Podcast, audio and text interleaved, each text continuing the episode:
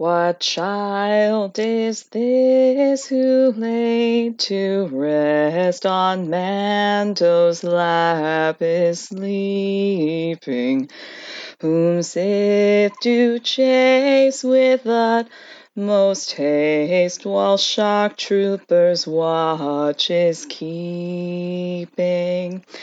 This this is Yoda's kind, whom rebels guard and hunters find. Haste, haste to bring him frogs, the babe, the son of Mando. that was an arrangement by the fantastic Kelly Groover. if you've been following the adventures of the child slash baby Yoda on the Mandalorian. I hope you enjoyed that little Christmas carol. Um, and if you is... have not, that was the wildest thing you've ever heard. this is the I Read Star Wars comic book special. I'm your host, Kara Szymborski, with host Brian Murray, and we have so many thoughts about Rise of Skywalker. If you have not yet seen Rise of Skywalker, hang up. Stop. yeah, I mean, you don't have to, but we are going to spoil the ever loving hell out of it. So I guess make your full, peace. full spoilers for all of Rise of Skywalker. We will not be talking about The Mandalorian because I still haven't seen the, the season finale. But Rise of Skywalker, this is what we're here for. This is what all of this podcast special has been. Brian, are you okay? Yeah, I'm good. sure. I'm fine. I'm fine. How are you?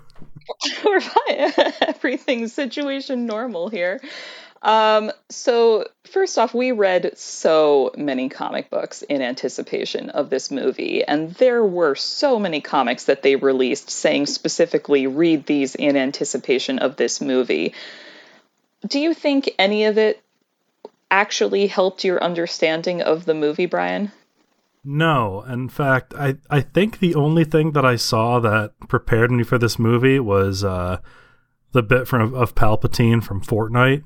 Fortnite? Yeah, you know Fortnite, the uh, the video game that all the kids are playing what? these days. What are you talking about? So there was a Star Wars event, and as part of the Star Wars event in Fortnite, they had the audio message that the opening crawl of Rise of Skywalker refers to. Oh my god, really? Yeah, that audio is in Fortnite, not in the movie. Wow. Okay. Okay. I I had two pieces of media that I thought did some at least semi-effective foreshadowing of what happened in the movie. Uh, and one of them was in fucking Alphabet Squadron, Brian. um, so for one of if you've been listening along with all of our episodes for one of our earlier I read Star Wars comic books podcasts, um, we read Alphabet Squadron and TIE Fighter, which were a novel and a comic book that were complementary to each other. And I struggled to get through Alphabet Squadron because I didn't connect with the writer's style. But there were pieces of it. So this this Alphabet Squadron takes place kind of like right after the fall of the Empire when the New Republic is just getting its feet. And there's this like creepy robot that lingers on a former Imperial ship that like said this terrible order to the captain or admiral of this ship saying basically kill everybody and the, the, so the this ex imperial has been just kind of letting this creepy robot linger in the hopes that Palpatine will send another post death message. So yeah. that to me was the clearest piece of foreshadowing that we consumed. I guess and I didn't think about it because I didn't read it in preparation for this, but the uh, the aftermath trilogy had some mention of like Palpatine giving secret orders to amass in the unknown regions and stuff like that. Okay. See that that's that's sort of a tie-in. The the only um tie-in from a comic that we didn't even read for the show, which I'm a little frustrated at, but I guess you got my money, Disney. Good for you. I read Star Wars Allegiance, I think was the most recent one. Mm-hmm. That was like it's it specifically said Journey to Rise of Skywalker on it. So I was like, oh shit, I got to read this. So I did, and they, I, I hesitate to call it foreshadowing, but they do introduce the character of Aftab Ackbar, who's Admiral Ackbar's son, who has one speaking line in the movie. So I think that's a stretch to call it foreshadowing because he didn't do anything to move the plot along. Like it was a nice Easter egg, but I was also kind of like, oh, that's that's it. You couldn't foreshadow any of the other hundred things that happened in this movie that maybe needed a little bit more explanation. Yeah, and I, I think that calling it an Easter egg is exactly right. Like there's all the stuff that you picked out from the comics that you might have seen a reference to in the Rise of Skywalker would have been neat, but it would not have explained anything or or made the the movie like you would not have had a better movie watching experience. You would have just had the moment of going, "Oh, it's that guy." Right. Right. And and I think with some of these like tie-in pieces of media, I actually got more frustrated because you know there's there's there's people employed by Disney and Lucasfilm whose job it is to be like yes everything is in continuity and I understand that they're not perfect and there's stuff slipping through the cracks all the time but there there were some like basically everything to do with Poe Dameron's characterization in yeah. Rise of Skywalker was like completely different from his characterization in literally every other piece of media up until this moment in time, which super frustrated me because yes. he's been in books, he's been he's had his own eponymous comic book series. We learned about his parents and his upbringing, and everything about him says, I am the Rebel Alliance poster child. So all of a sudden in Rise of Skywalker, when they're like, by the way, he definitely like smuggled drugs and is a shady person. And like they at the beginning of the movie, they try to do a few little things with Finn being like, Poe, where are you learning all this shady stuff? But like we've never seen Poe do shady stuff before now, so his entire like sketchy backstory that like where in his timeline did this happen if he was a pilot for the New Republic, by the way? Like it didn't fit for me, and I was so confused that I couldn't just accept it. And that that got to me so much that when I rewatched the movie last night, I was specifically paying attention to that that moment when uh, what's her name, Zorii Bliss, uh, mm-hmm. says that Poe basically screwed her over when he left their drug running gang to go join the resistance. So they're yeah. they're completely erasing the, that that comic that we read. Right, like we read a comic where he is a new Republic pilot who essentially, uh, like, it's implied he gets radicalized into the guerrilla resistance because he's like, wow, yeah, this galaxy's messed up. I should help. Because Holdo is like, so cool. she is so cool. Oh my god. But like, don't have hundreds of pages of media about a character and then all of a sudden say, by the way, this character is actually this and you should have been picking it up the whole time. Like, if throughout the movies and throughout the series, we had been seeing that Poe maybe had some like more questionable skills or was constantly like picking locks or something. Like I would be more accepting of this, but we read so many stories about Poe and all of them are like I am a squeaky clean pilot. Yeah, yeah. I mean, if if in the in episode seven we had seen him hotwire a speeder, and in episode eight he had like a sketchy contact or something, and then in totally. episode nine, then Finn is confronting him about being sketchy then yes, that would track. But this is this it wasn't great. I didn't like it. I felt like it was them trying to be like, "Hey, we don't have a Han Solo character, and this is our Han Solo character," and I'm like, "Well, n- no, no." Yeah, he's your Princess Leia. He is 100% the Princess Leia, but without maybe some of the sass, but with all of the attitude. Yeah. I mean, it, like rewatching the films leading up to this, if nothing else, just shows you that Princess Leia is one of the strongest characters in 20th century media at all. Oh yeah, no doubt. Yeah, I, I, I did not give her the credence she deserved as a child, and I regret that about my past. It's okay. We live and learn. Yeah. Just like apparently sketchy Poe learning to be not sketchy, even though he was never sketchy to begin with. I'm so frustrated. I the the thing that gets me is that the the one thing I was happy about when Disney acquired Star Wars was that they reset canon. And only the things in the movies were canon. And then everything that came out was supposed to be canon. But now we're in this situation where we we have two different things contradicting each other that are both supposed to be canon. So Yeah. do we have A canon and B canon now again? I just I, I can't Well, do other- that again. I can't.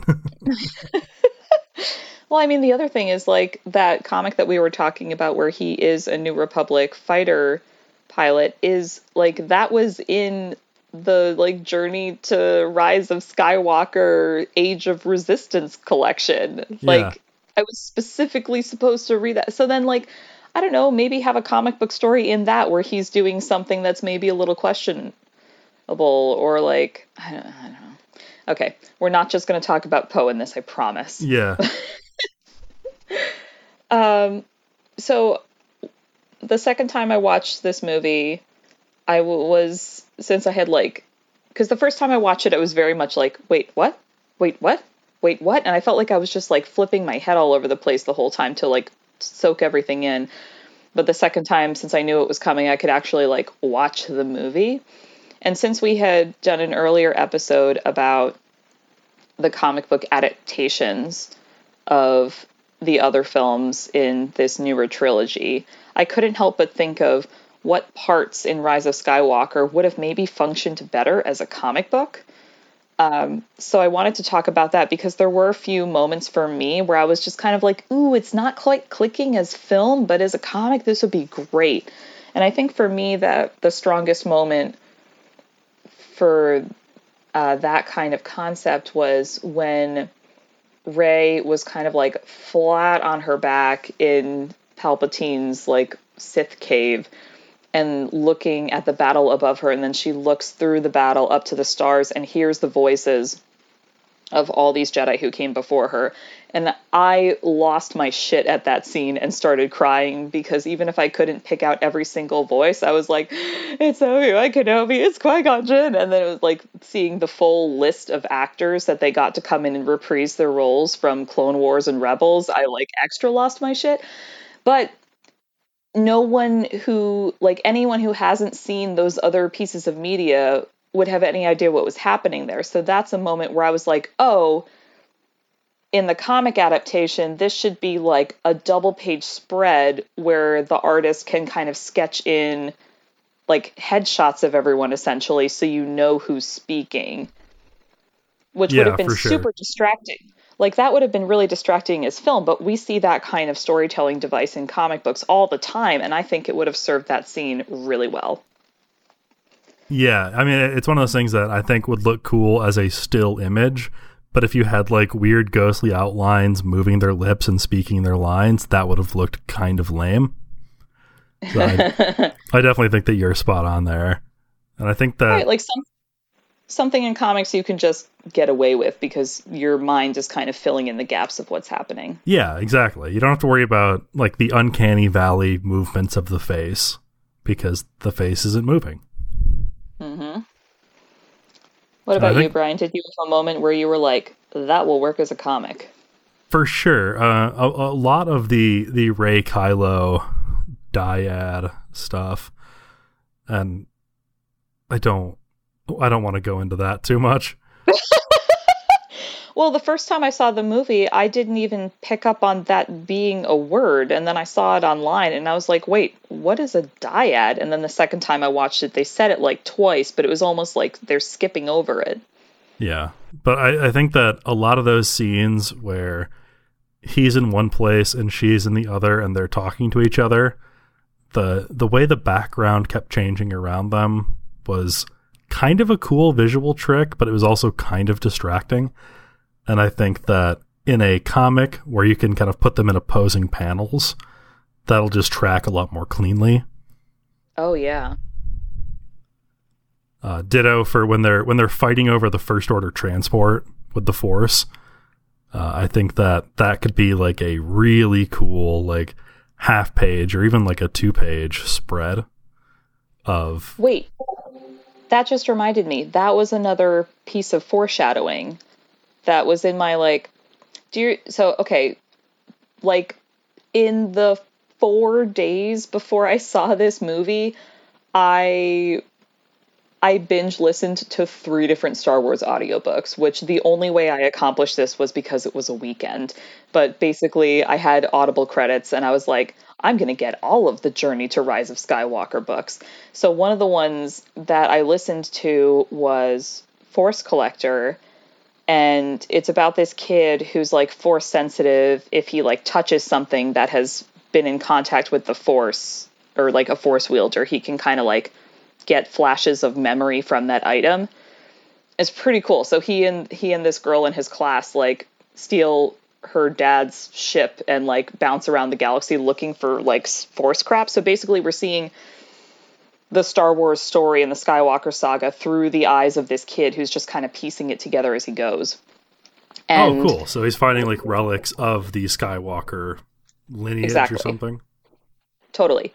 And there's this bit where he's actually and this is the part that was confusing to me because I'm trying to like get the timeline of when this book is happening and it's very clearly happening like just before Force Awakens, which was confusing to me. But um one of his like last stops is on Jakku where he's going after stories of the time that like Luke Skywalker dragged ships out of the sky during that battle over Jakku that like left all those ships strewn around in the desert. Which like I I guess maybe that battle was in that video game. And I mean, we got we got part of it in uh Lost Stars, right? Is that what the one was with the two teenagers? Yeah. Well, well that was I mean that in Lost Stars that was what was happening like above that battle, but we didn't really hear about Luke Skywalker being involved in the battle on the ground. But in Force Collector, this kid's talking about he's heard stories that Luke Skywalker was an instrumental part of this battle pulling ships out of the sky.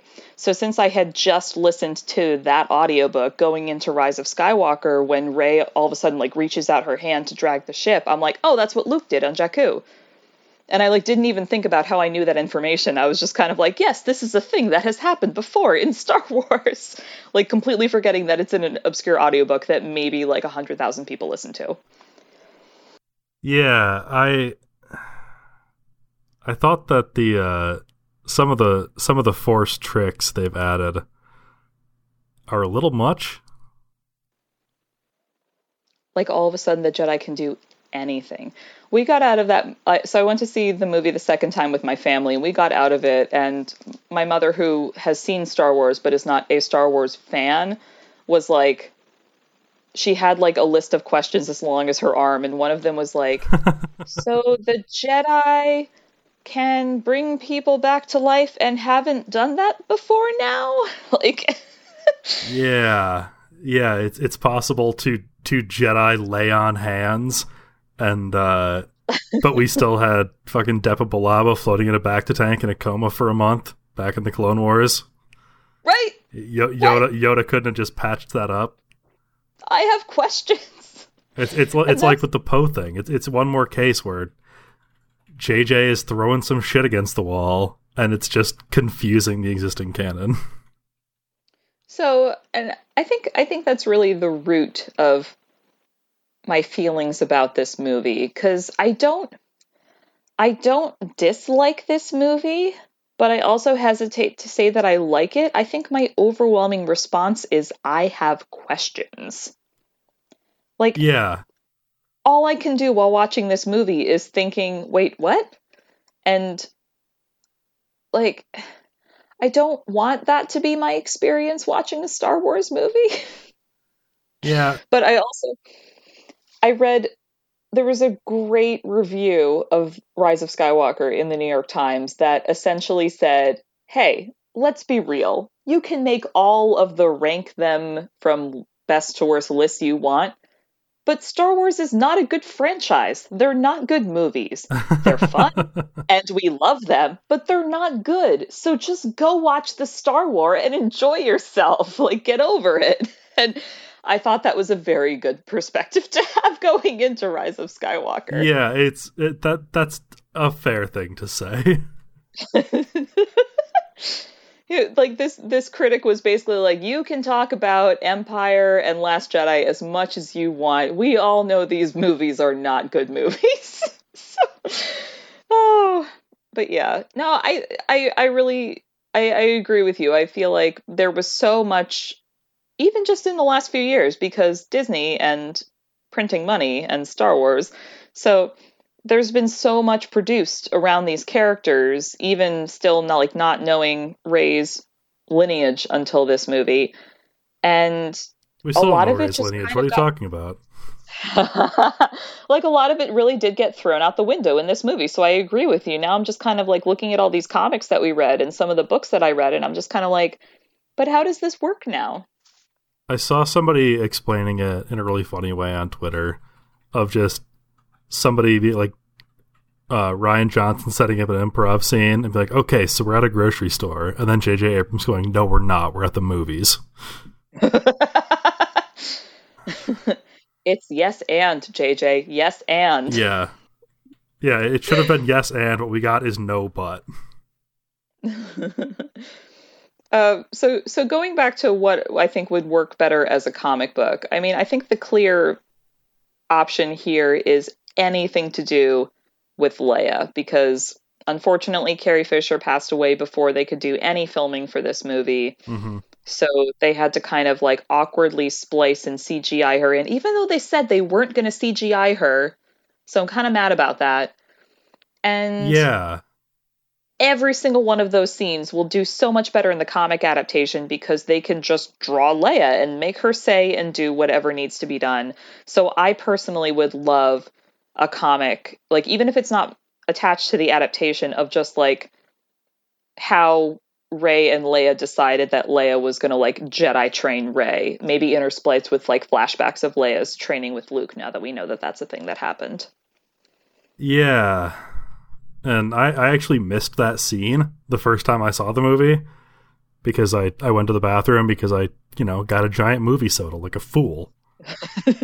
uh, I before before watching this movie with my family, I looked at everyone and I was just kind of like, "This is a movie you will not want to go to the bathroom in the middle of." And they all just kind of looked at me and then walked to the restroom.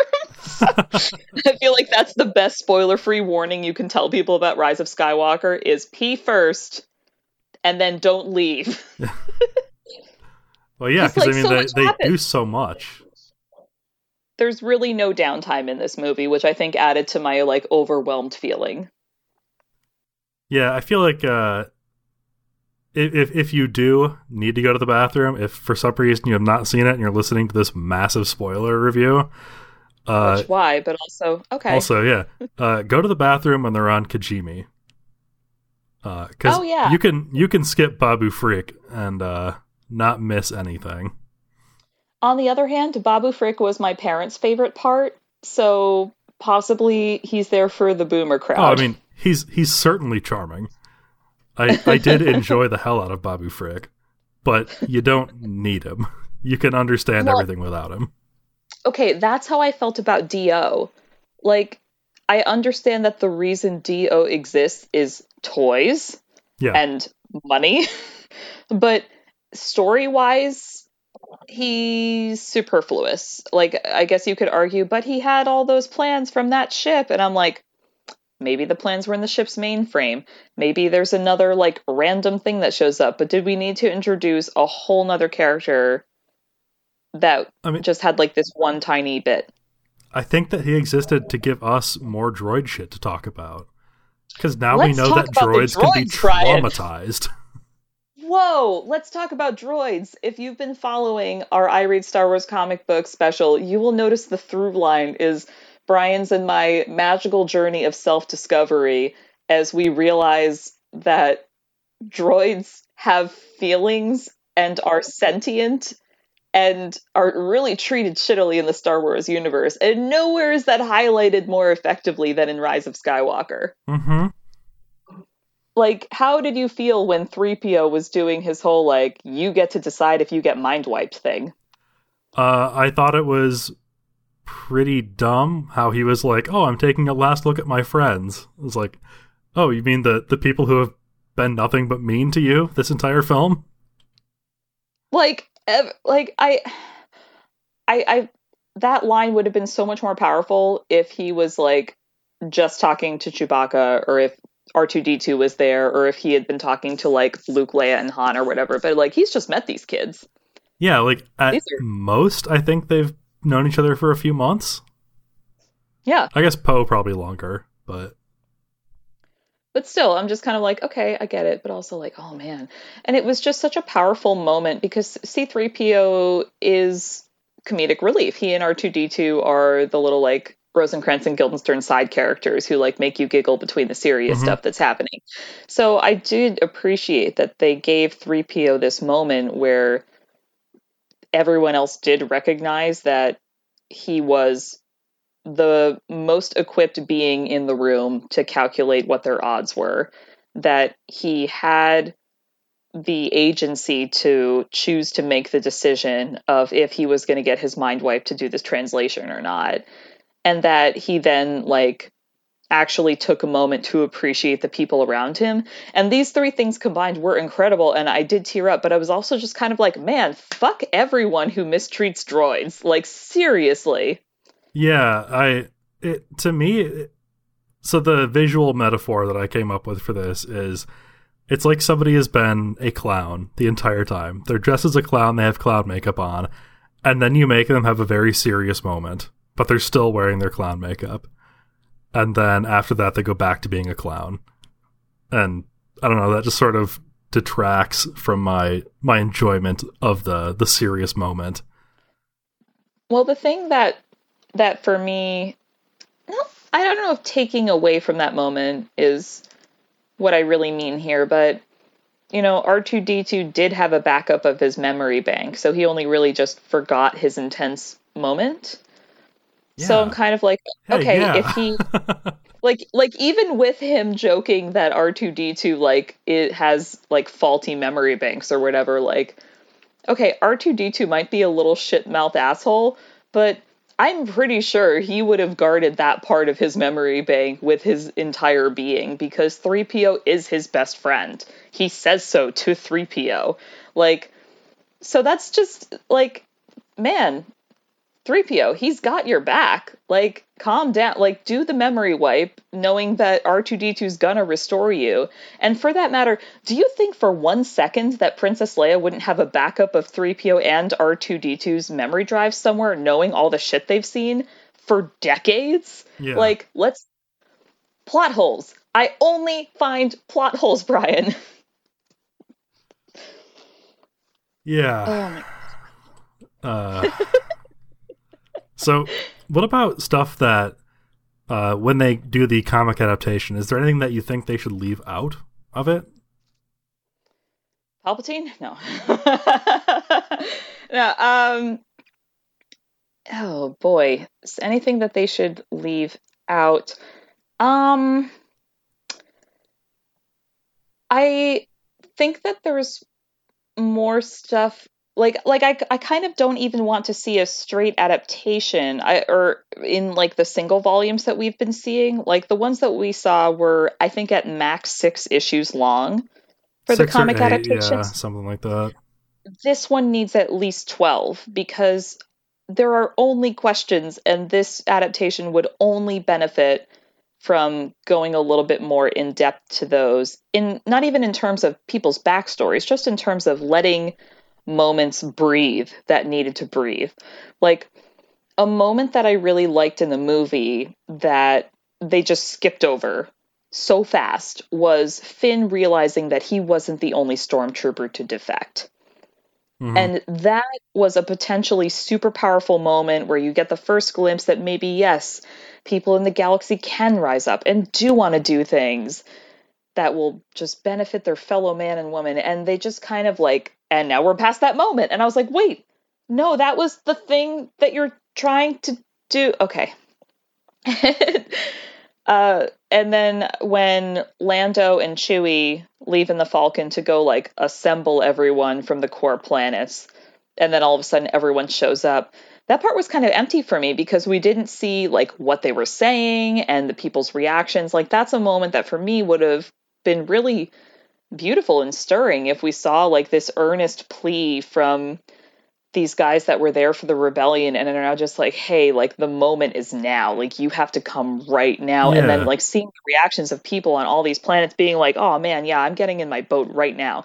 It was very, very um uh Dunkirk with all the Brits just like getting into their sailboats and sailing across the channel to retrieve the British soldiers from besieged France in World War One. Like I think that's what Abrams was going for, but it didn't quite connect because we didn't see the process. And I guess it was supposed to be like, you know, the big reveal and oh my god, everyone does care. But for me, like that should be half a comic issue right there Yeah. of Lando like convincing everyone like this is the right thing, the time is now. or even if he's not like doing that, even if we just had like a transmission from him and we just get like here's a panel of Wedge watching the transmission and here's a panel of it like playing on the ghost or something. Like I think that, that would be more impactful for me than the, you know, 0.6 seconds of Wedge Antilles that we got in this film.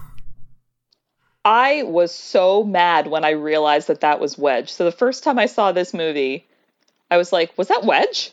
And then the second time I saw it, I was like, that's definitely Wedge. And his adopted son just died like 30 seconds before this. And what am I watching? And that was a moment for me that I was really like, oh, they didn't like all the things that I was told to read before this movie came out was a lie. Like the what was it? Rise Resistance Reborn was that the book where they were Uh, like Rise of the Resistance, I think, or something Rise like of- that. yeah, where they were just like this if you read one novel before going into Rise of Skywalker, it's this one. And like half the subplot is like Snap Wexley and his wife coming to adoptive dad Wedge Antilles' home to be like, Dad, we need you. We need you to rejoin the fight. And Wedge being like, nah. But Snap finally calling Wedge dad. And you're just like, my heart. But like, you leave off with Wedge Antilles not coming back to join the fight. And in the movie, all of a sudden you have Wedge and you have Snap, but you don't have them interacting, and one of them dies, and you don't see the reaction of the other one. And I'm just like, what is going on? Yeah, and Snap's wife and Wedge's wife are nowhere to be seen. Right. And I'm just like, okay, so you wanted me to know about Wedge. You wanted me to know about Snap. But in the movie, you really highlight neither of them. Like, Snap's just there because J.J. Abrams likes that actor. What? Yeah, yeah, because Greg Grunberg is his buddy. Which I'm like, cool, but also we didn't really see him in The Last Jedi. So unless you just watch Force Awakens, maybe you don't remember this character. This was like, as you can tell, this was part of a very impassioned dinner conversation I had with my family post watching Rise of Skywalker. Because I, like, they all like Star Wars, they all watch Star Wars with me, but like, I'm the Star Wars fan. And I was just like, Wedge Antilles was robbed. And they were like, Who is Wedge Antilles? And I'm like, What do you mean? And it was just one of those moments where you realize how much of a nerd you are. Because Yeah. everyone around you is just like, What are you talking about? I was like, Wedge Antilles, the only Rebel Alliance fighter pilot we see in the original trilogy in every single movie besides Luke. And they're like, What? I'm like, He's the dude with the eyebrows. You'll know him if you see him. yeah, you know, from all the X- all the the, the X-wing books. you know didn't didn't anyone read uh rogue squadron like nobody okay Uh, but you know, again that's my like problem with all these tie-ins they're like you must read this tie-in before this movie and i'm like no i did not or if i did then you didn't do a great job of tying it in yeah, I mean, I'll, I'll I'll be the first to admit that I am kind of a sieve or a sieve, or however you say it, when it comes to reading. Like, I Sure. I retain maybe twenty five percent of what I read. okay But e- e- even in that case, like if some of this stuff had been foreshadowed, I would have remembered something. yeah i mean you did remember something you remembered that scene from fortnite Oh, true. Yeah, great. That's that's what that's what I'm going to be known for. Put that on a fucking tombstone. oh oh man Yeah, or like that the whole dyad thing. Like that could have used a little more space to breathe or someone being like, "What's a dyad?" Like let's like that's a moment for exposition there, friends. And that in a comic book could work because they could have like even a little corny editor's note being like, "A dyad is when two people are force joined." Yeah, instead of Yeah. Oh. just like picking a word for it and going with it. Brian, I just realized my answer to your question about what would I omit in a comic book adaptation of Rise of Skywalker, Okay. which I'm viewing as license to take out pieces of Rise of Skywalker that I'm mad at. Namely, okay. namely that kiss between Rey and Kylo Ren. He he is abusive. Get away from him. Yeah, there's been no indication that you actually have feelings for him beyond like I don't know, pity and sympathy. wanting to redeem him, I get that. Wanting to make out with him after he spent two and a half movies verbally and physically torturing you. Yeah, he's tried to kill you multiple times in the last 18 hours. Because this whole movie takes place in 18 hours for some reason. Girl! Oh man. And I just I just get frustrated that the narrative for women in film is so often love interest. And we were so close to not having that be what was going on with Rey. And it was like Yeah. normalized that she didn't have a love interest. And then all of a sudden it's like no actually she thinks Kylo Ren is hot. And I'm like no. I would- I was listening to another podcast. Uh, it's never never tell me the pods is what it's called. It's another like geeks geeking out about Star Wars podcast, sure and they referred to it as court mandated heterosexuality. like uh-huh the movie had to have its hetero moment. It's just I mean they did that with the introduction of Zorii Bliss, who like I have nothing against her. She seems like a cool character, but like introduce her earlier in the series if you want I, I think she would have been more effective as someone maybe like we saw it in Force Awakens briefly, maybe that could have been post shady contact for some reason. And then she comes in later or whatever, but in like her existence in Rise of Skywalker to me was so like, look, Poe's definitely not gay. And I'm like, I got news for you, Disney. Poe's at the very least bisexual, and Zorii Bliss is for sure gay. So I think you miscalculated here. like, Was it the, the the purple jumpsuit and the gold helmet that gave it away? her complete lack of interest in actually making out with him. She just wanted him to like escape with her because, like, I don't know, Disney. Maybe they're friends. Like, maybe they're gay besties. Just I- trying to make it in this crazy galaxy. I will say that one of my favorite moments of the entire film was at the very end when Poe just like gives her like the eyebrow raise and she shakes her head and he's like, "No, that's cool. I get that." Right. And like, and we all know Oscar Isaac could have chemistry with a brick and it would work. And that's why those scenes work. But uh, like, he's said in interviews that he's like frustrated that Disney didn't let him take the relationship with Finn further because he's like, yeah, we could do something with this. I'm into that. And I'm like, we are also very much into that, Oscar Isaac. Thank you for noticing. And Disney was like, mm, but foreign markets and stuff. And I'm like, Yeah. if your actor is telling you that their character would do the thing, maybe listen to them. Like they're kind of the expert.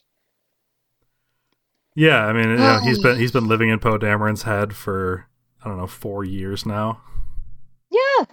Anyway, so so Zorii Bliss's existence to me was very like, look, kids, he's definitely straight, and I'm like, mm, is he though? Yeah. He? I I would if somebody gave me a pair of scissors and let me go after this movie, I would definitely cut out the uh the Snokes in the cloning tank. I know it's just like one one shot, but it's so dumb looking. Um, counterpoint: the existence of the Snokes in the tanks were the only thing that made me accept all those hooded people in that Sith stadium because I was like, oh, that's clones. Are they all Because we- Snokes? I don't know. We don't see them. Okay, so this is one of the things that drove me crazy about this movie where I was so distracted because I had so many questions. And one of them was how did Palpatine secretly amass thousands, if not millions, of acolytes to a planet that no one knows how to get to and build thousands of ships with what material? Where are their housings? What is the food situation like? Is there a sanitation department? They, they eat Snokes. Come on. okay, if we're going to go there, then where are you getting the genetic and scientific material to construct thousands of Snokes for people to eat? Was there only one Snoke, or do the Snoke clones have a short lifespan, and therefore the one we saw holographically in The Force Awakens is different from the one Kylo Ren killed? Can Snoke then actually die if he's just cloned over and over again? Are all the hooded figures cloned Palpatines or Snokes? Is Snoke a clone of Palpatine? Like, was Rey's dad a clone of Palpatine and he's just calling him the son? We already saw that happen with Jango Fett and Boba Fett. Why not with the Snoke Palpatines? I'll stop Yeah, now. and Brian, was please give ma- me a thought. May- Maybe the, the first Snoke really was that big, and then Palpatine was like, "Fuck, I gotta make a smaller one." This guy keeps hitting his head on doors. We gotta we gotta shrink him. um, so, for those of you listening to this recording, we're actually recording this as a live show, and uh, subscribers to our Patreon have access to this this channel so they can text their thoughts. And uh, Patreon subscriber and fan of the show, Cinco, has just typed, "Brian, please never say they eat Snokes again." To which I say, no promises. I will not make a promise I know I cannot keep. Uh, oh man, but like I'm so distracted by all those hooded figures, and then at the end when they're blown away, like were they all a figment of Rey's imagination, projected by the power of the Sith? Were they digitally projected like holograms? Were they in fact Snoke clones? And if so, did they all die, or are they just waiting to be reanimated? Are they all Frankenstein-esque creatures? Like, I mean, we know for a fact that one of them was just Caesar from Planet of the Apes. wait, really?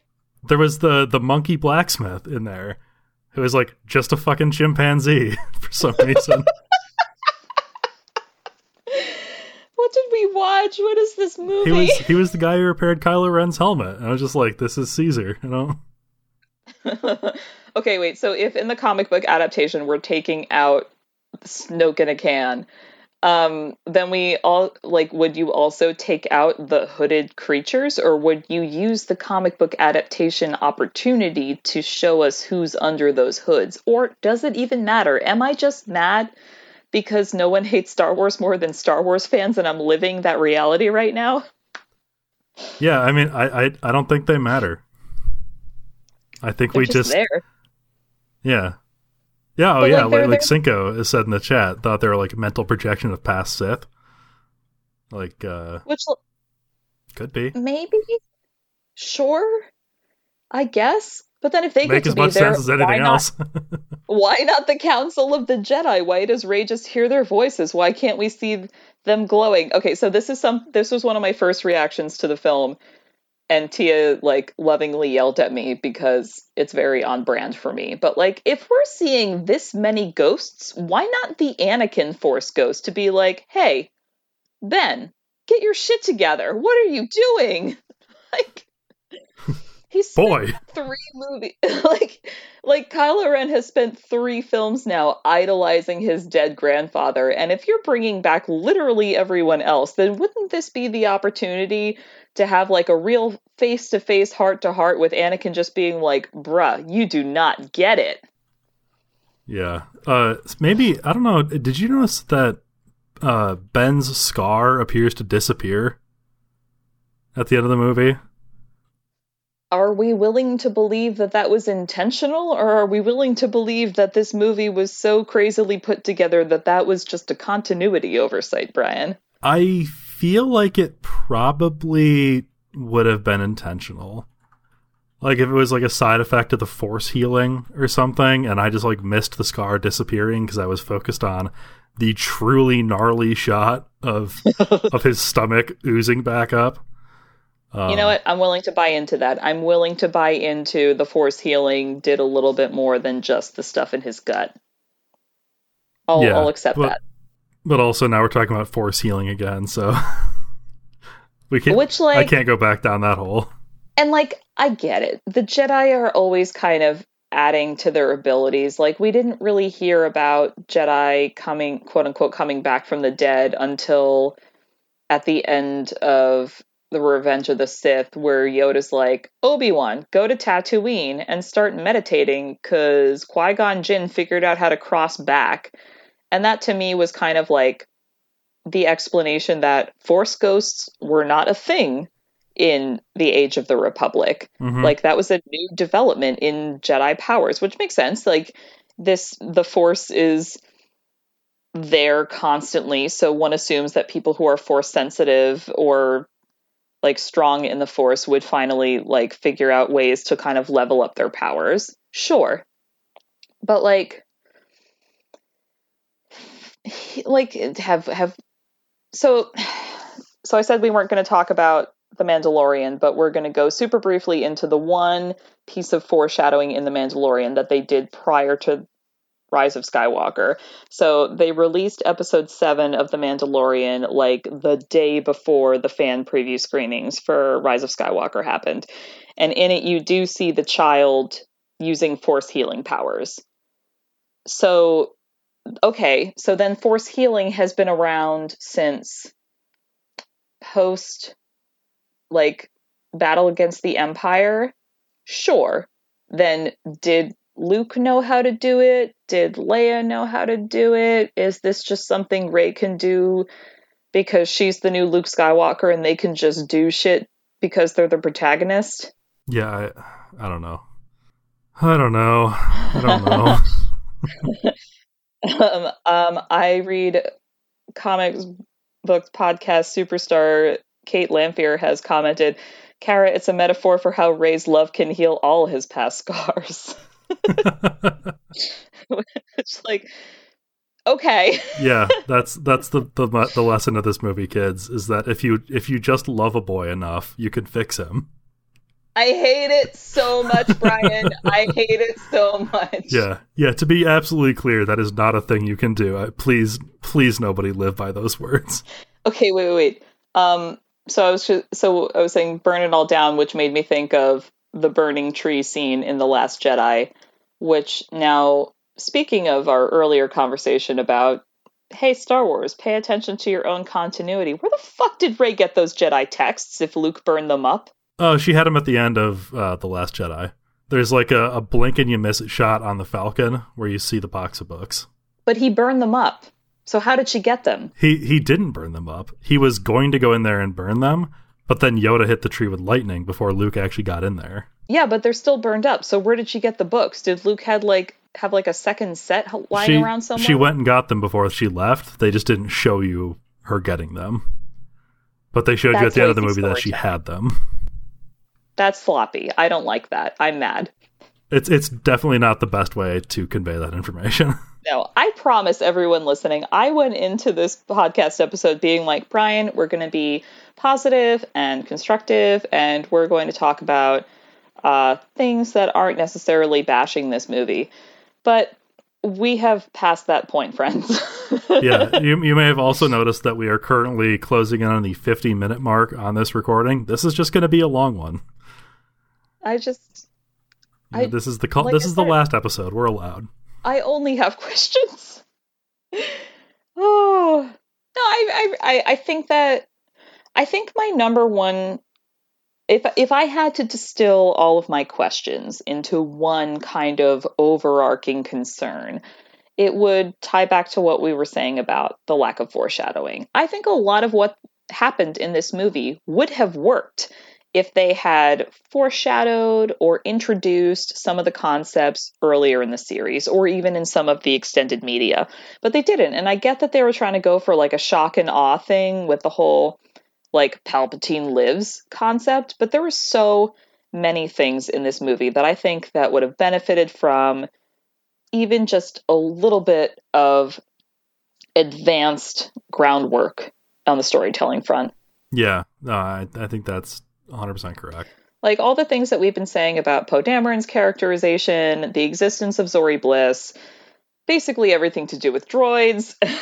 um, like there's so much that I think like I'm willing to believe to buy into a like okay, like this is a story about space wizards and crazy space battles and I get that just by talking about it, I'm taking it way too seriously. But if you want me to buy into the rules of the universe, then please stick to the rules within the universe on the yeah. level that makes me accept the story.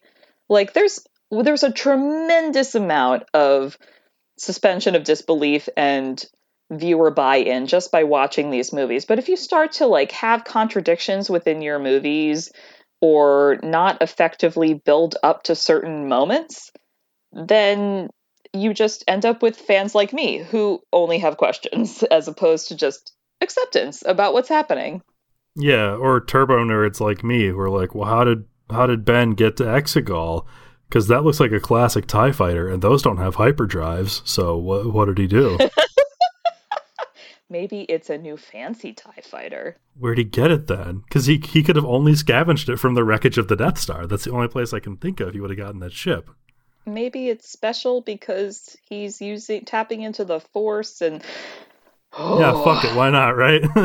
oh. Force hyperdrive. Just, That's. I'm just making crap up right now, just like J.J. Abrams. yeah.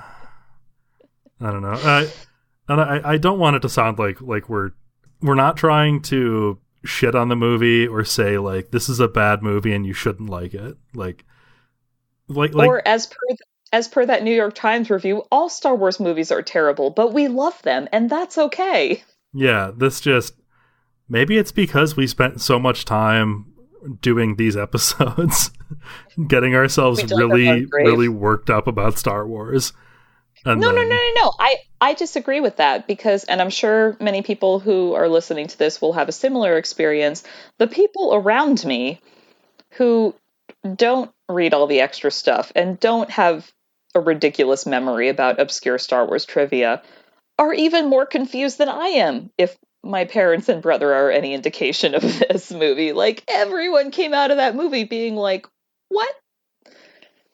So, yeah, I'm I am very interested to see what they do with a comic book adaptation for this. If it's anything like the Last Jedi adaptation we read, it can only help. So my out of the box thought on kind of filling in some of the gaps we have and all these questions is Brian, do you remember how for The Last Jedi they basically had Luke narrate the whole thing except for Leia's space floating moment when like she was narrating? Yeah. So picture the Rise of Skywalker comic adaptation, except Palpatine's narrating. Hmm. So we're seeing all of Rise of Skywalker, but from Palpatine's perspective. So instead of maybe watching it the way we watched it as a film, we're seeing the more linear Palpatine has like maybe even two pages, maybe even a page about how he got from dead at the bottom of the Death Star to creepy zombie robot arm dude. To to how he he went from being thrown down a pit and then exploding and then crashing to a planet to then uh-huh. being on a gimbal on a different planet. uh-huh. So I feel like if Palpatine's the narrator in a comic adaptation, then we still see what happens, but we see it through his kind of like creepy omniscience that he tries to go for, which may or may not be totally totally omniscient, but as a storytelling device might work to fill some of these gaps. And you could kind of see the story through the lens of his arrogance and his certainty in his own victory, which of course was his downfall at the Again. end of Return of the Jedi, because storytelling is cyclical, especially in the Star Wars universe. Yeah. But it could at least give us some more information about like how he actually felt about his son as opposed to like like, was it really just you exist, so maybe you'll have a force sensitive offspring that I can then use to become the most powerful Sith? There are so many holes in this plan. Just even yeah. talking about it, I'm like mad at Palpatine for not being a better bad guy. Why like, are the bad guys always so flawed? So we've we've proven that he can create force sensitive clones through Snoke.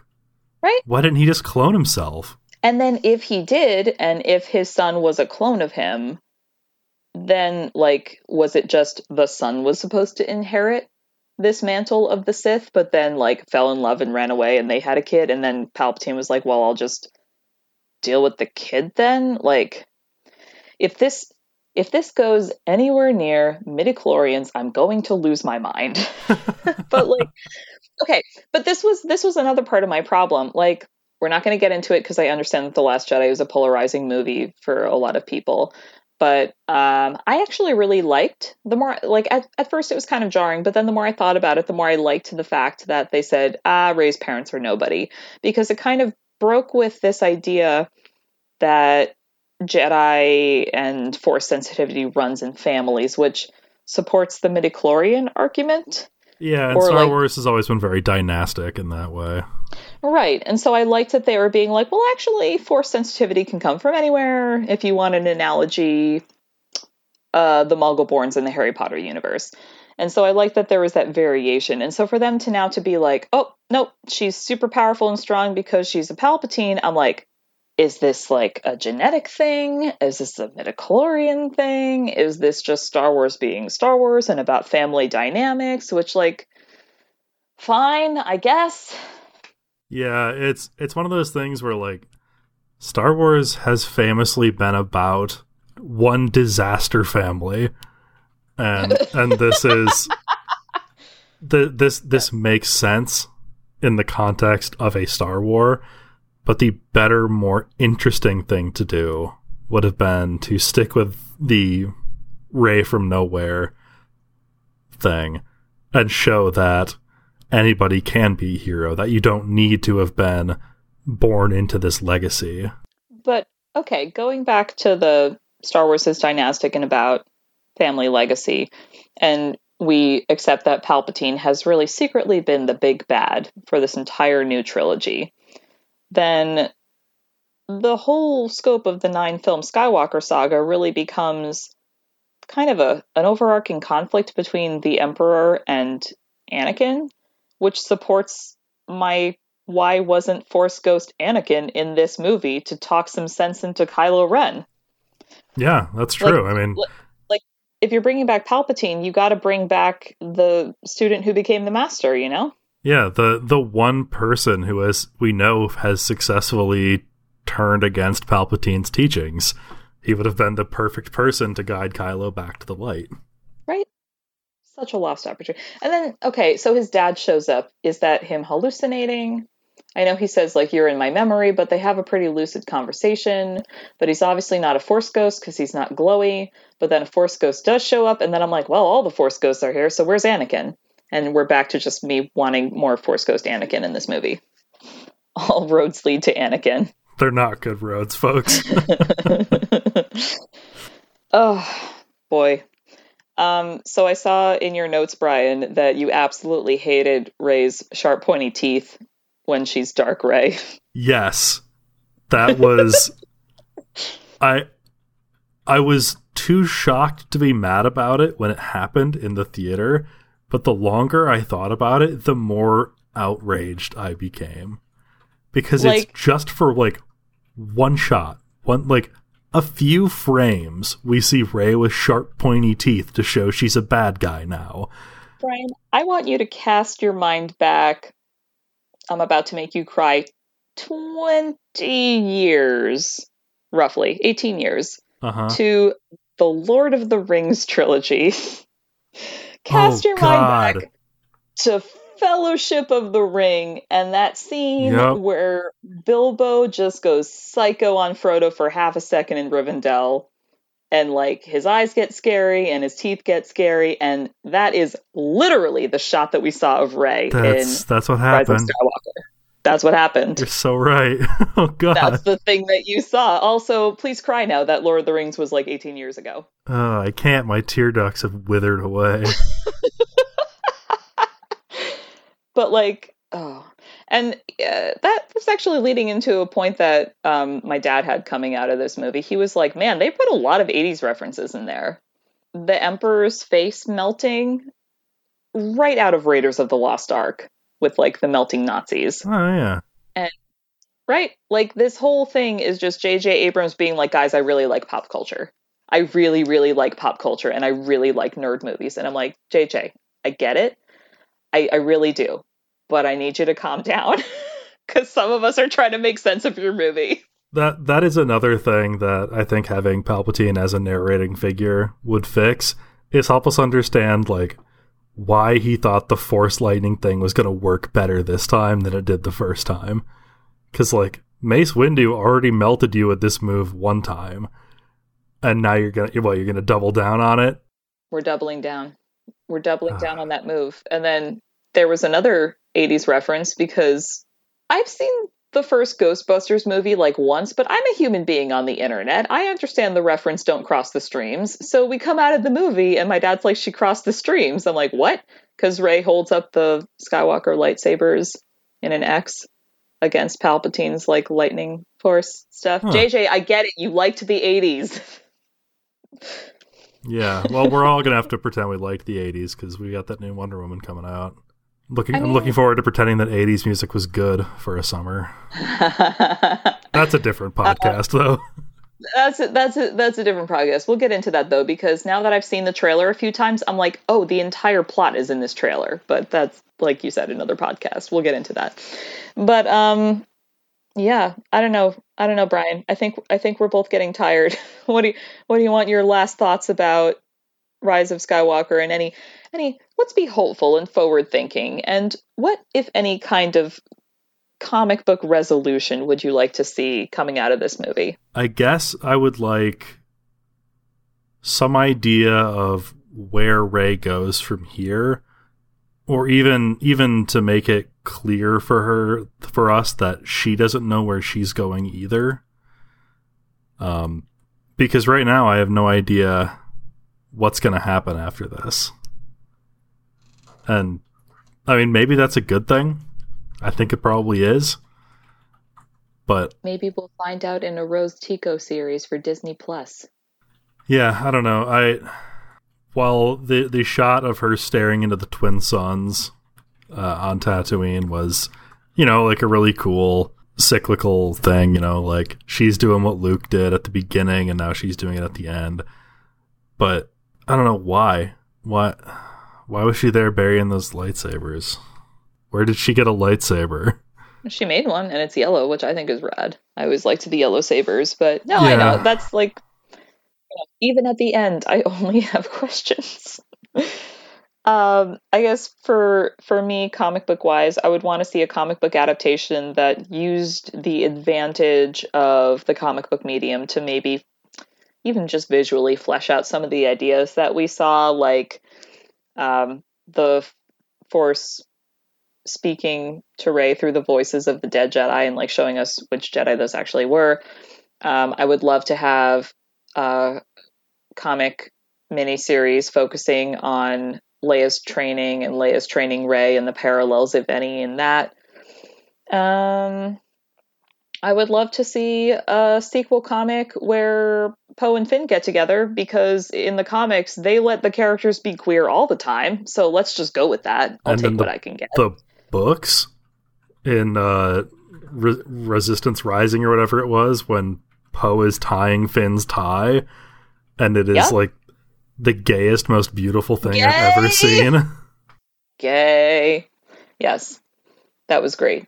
I was reading that and I was like, Brian's right. This is super gay. I am all about this. This is like, if one of them was a girl, this would be the moment you knew that they had a crush on one another. yeah. Yeah. Yep, yep, yep. Huh. Um, so, uh, Kate Lamphere just texted in the chat, Rey, I have to tell you something. I'm gay with Poe. Yes, that's exactly what Finn should have yelled from those sandpits. But, Kate, I'm happy to report to you that I did read a news feature that said that Finn was going to say, I'm force sensitive and not, I love you, which is great. Yes, it was very good. I, I saw that and I was like, well, at least there's that. But then we get into the whole like, hey, let's have foreshadowed Finn being force sensitive before this at all. And if this is a new thing, let's by the end of the movie have said, I am force sensitive. And it's just, uh, anyway, okay. I overall enjoyed the process of deconstructing this movie. I'm sure the more I watch it, the more it'll become like a comfortable Star Wars security blanket, like the rest of it is. And as I said to Brian before we individually across the country, respectively, watch this film, at least it's not Attack of the Clones. It is not Attack of the Clones. That is for damn sure. well, thank you everyone for listening to the I Read Star Wars comic book podcast presented by I Read Comic Books. This show was first aired on the IRCB Patreon at patreon.com slash IRCB podcast. Special thanks to all you wonderful supporters out there who are some of you listening right now. What's up? Hey, Senko. You can send us feedback about this show at ircbpodcast at gmail.com and check out our website, ircbpodcast.com, for our Discord, zines, and all things IRCB. You can also follow us on Twitter and Instagram at ircbpodcast. The show was produced by Brian Murray and Kara Shamborsky, edited by Xander Riggs, with Mike Rappin as executive producer. Thanks for listening, and may the Force be with you, always. And with your spirit.